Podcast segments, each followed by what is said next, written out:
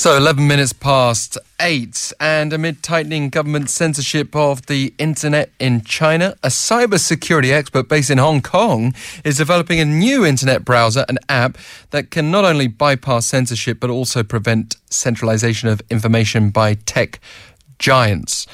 Let's bring in Larry Salibra, developer of Blockstack, who's been getting quite a lot of media attention lately, to hear more on what might be the future of the internet. Thank you so much for speaking with us. Uh, you're most welcome. So, first, uh, what do you mean with this Blockstack technology? Um, we, we often hear about blockchain on the show in relation to cryptocurrencies. Can you just spell it out for us? Uh, sure. The idea behind Blockstack is to create a, a, a new sort of developer platform uh, that lets people make uh, make apps where users can control their data. Um, and it uses some of the similar technology that you probably heard about before um, with regards to cryptocurrencies to do that. And why do you call it the new internet? How is it so different, the experience? Well, in, in the current internet, um, as you know, um, we've sort of seen a few companies such as sort of Facebook and Google and Tencent here in China, um, which sort of have uh, sort of become the center of the internet. They have all of our data. Um, people spend most of their time using these apps. Um, and so the, the data has moved to sort of the center of the internet and is held in one place. Um, and sort of, so we have a vision for the new internet where uh, user data is, is held in places that are controlled by users as opposed to in a uh, data center, for example, in Silicon Valley. How much of a motivation in developing this was China's Great Firewall? For you working on this from Hong Kong, where there are more freedoms, but uh, presumably very aware of what's happening over in China? Uh, for me, it was it was uh, personally a strong motivation. I mean, I'm I'm just one member of, of a team that serves spread around the world, um, but I, I lived in China for a long period of time before moving here to Hong Kong, and saw firsthand sort of uh, the danger of of uh, data centralization. Um, when you have everybody's data in one place, it makes uh, surveillance very easy and the cost very low. Um, so, sort of what we see is sort of making uh, things on the internet the way the world used to be, where if you have a problem with me or something that I'm saying or a law that I may be breaking, you should uh, send someone to find me sort of in real life as opposed to sitting in an office and looking through everybody's information um, sort of remotely on the internet. But is there a way that China might employ its own tech experts to get around your project? Uh, just to be clear, I mean, uh, sort of like Chinese censorship is not our, the main goal of our project. Um, I, I, think that uh, it will it will make it so that it's it's more difficult to censor apps that are built on Blockstack. Um, in that uh, someone can run an app that's built on Blockstack without having to necessarily connect to a, a centralized server um, in the future. Um, whether or not they'll, they'll be able to to stop that is, is a question to be seen. I think that the cost of, of sort of censorship on a wide scale will be much higher in a world where Blockstack is very successful. When we talk about apps for Blockstack, uh, who's developing those, and are they likely to be appealing to consumers? Um, uh, right now, we have we have a whole bunch of teams that are, are working on building apps. Uh, we announced a twenty-five million dollar U.S. Uh, twenty-five million U.S. dollar uh, signature fund uh, about a, a, month or so ago, um, where app developers can apply for funding uh, to build apps on the platform. And we're going to have um, some additional announcements coming in the future uh, to sort of encourage people to build more apps uh, on the platform. Um, but we have people sort of all over the world that are working on apps at the moment. Yeah. But unless people can access Google, Facebook, uh, all the various uh, global tech giants, but also locally here in Korea, we've got a whole list of them too. Um, will this be able to work?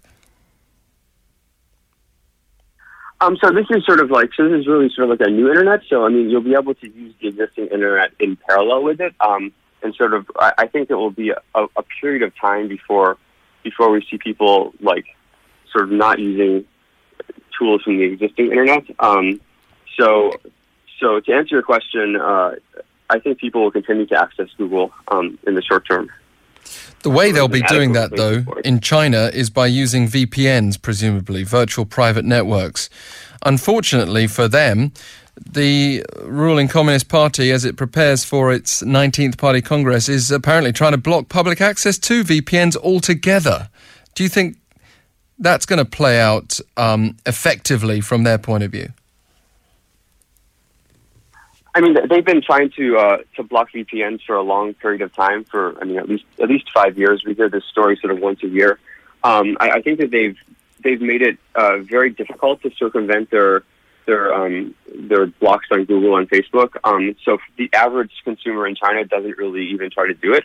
Um, so in, in, that sense, I think it's actually very effective. Um, in the sense that the, the foreign players really have no role to play in the Chinese market.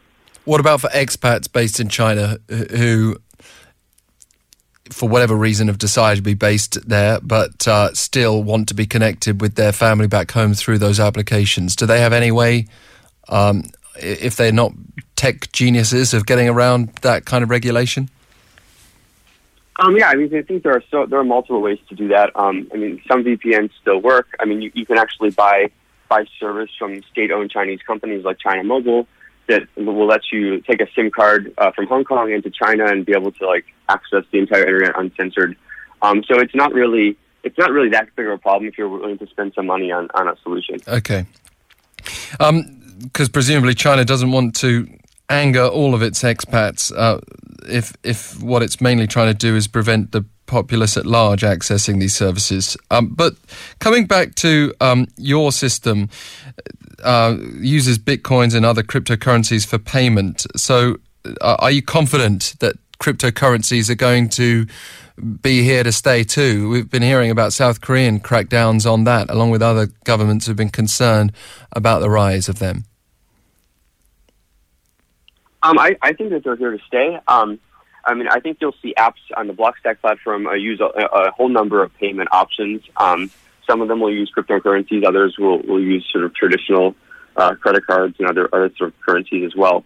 Um, but personally, I think it's here to stay. I think it, it provides a, a, sort of a counterbalance to, to, to, fiat currency, which is currency issued by governments, um, in that like it's sort of clear and open what the inflation rate is, um, how how the currency is created. Whereas sort of the existing currencies that we use on a day-to-day basis, it's not really clear to the average average person how that how many of those exist and who creates them and and what is it actually worth. Are you concerned at all that your new internet could become a, a dark internet?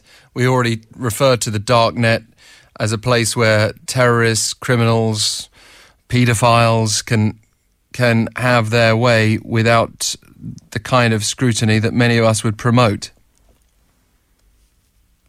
Um, I, am not personally concerned that that will happen, and that um, that's sort of not the, the main selling point of our platform at the moment. Really, it's it's control over your over your own data as opposed to privacy from your actions. So so people um, you can encrypt the data that your apps are using, um, but however at the moment it, it's still relatively easy for someone who's looking at what you're doing on the internet to sort of see what you're visiting. Um, and, and stuff like that. So it's really not a platform that makes a lot of sense for doing things that are illegal, and, and we're not sort of people that support that. We think that uh, you know you should follow laws um, and that if, if the government has a problem with what they're doing, they should they should get a warrant and then sort of come to you personally and enforce that against you. What is the big problem then with the centralization of data in the hands of a few tech giants? Um, there's a number of problems. I mean, one, one of the problems we've seen recently is it, it makes it a very attractive uh, sort of target for hackers. So we've seen we've seen recently hacks announced uh, from Yahoo, where three three billion uh, users worth of data was lost um, that data is used to sort of like open accounts into other people's names. We've seen that with credit reporting agencies. Mm. Um, so, so hackers are a big problem. Another problem is there's a lack of competition. Um, so you can choose Facebook or you can choose no one else. So it's very hard to make other apps that use the data that Facebook has. Um, so I think competition is another another thing that Blockstack will bring back to the internet. And for those who like what they're hearing, when will they be able to access this? Uh, can they do so on, on, on computer and mobile as well? Um, uh, at the moment, you can access this on computer, um, and uh, mobile will be coming very soon. Uh, they can visit blockstack.org. Uh, that's blockstack.org to learn more uh, and get more information. Well, good luck with it. I hope that, that things do work for the best, of course, and I'm sure many of us will be watching closely. It's, it certainly sounds interesting, the development of a new internet. Thank you very much. Larry Salibra, developer of Blockstack. Have you been convinced? Pound a sharp 1013 for 51 per message.